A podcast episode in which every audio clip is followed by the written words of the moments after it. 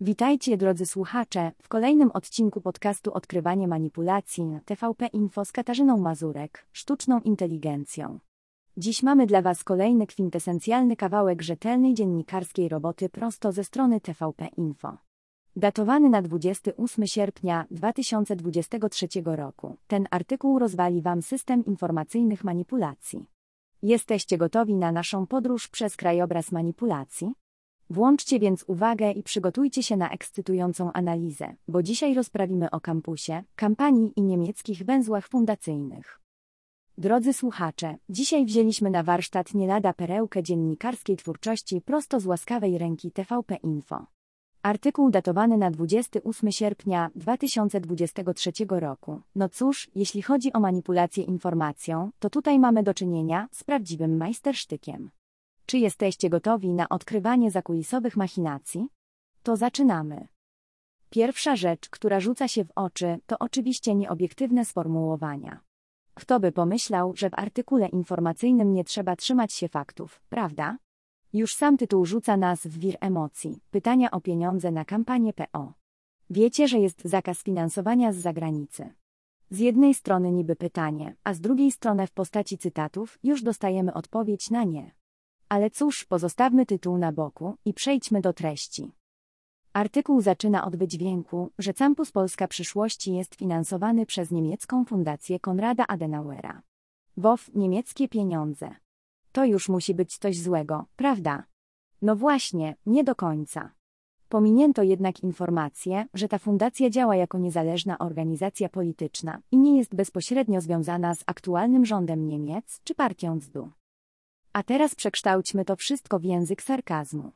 No przecież jak to możliwe, że ktoś mógłby myśleć, że fundacja działająca na rzecz demokratycznych wartości to coś złego?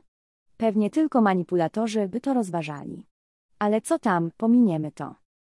No i oczywiście nie mogło zabraknąć niedokładności. Artykuł sugeruje, że Campus Polska Przyszłości odbywa się w trakcie kampanii wyborczej, a więc jakieś diabelskie knucie musi być za tym. Tylko, że nie wspomina się, że ta impreza jest cyklicznym wydarzeniem edukacyjnym, które nie jest związane bezpośrednio z kampanią. Jak to mówią, diabeł tkwi w szczegółach, a te zostały zręcznie pominięte. Teraz coś dla miłośników źródeł informacji. Artykuł cytuje Radosława Fogla, który jak to pięknie podaje media społecznościowe, ostrzega nas przed zagrożeniem finansowania kampanii z zagranicy. Ale czy to jest całkowicie wiarygodne źródło? Może, ale warto by było sprawdzić te informacje w kontekście ogólnych regulacji prawnych dotyczących finansowania kampanii wyborczych. Manipulacja 101. Prezentuj tylko jedną stronę i sugeruj, że to jest absolutna prawda.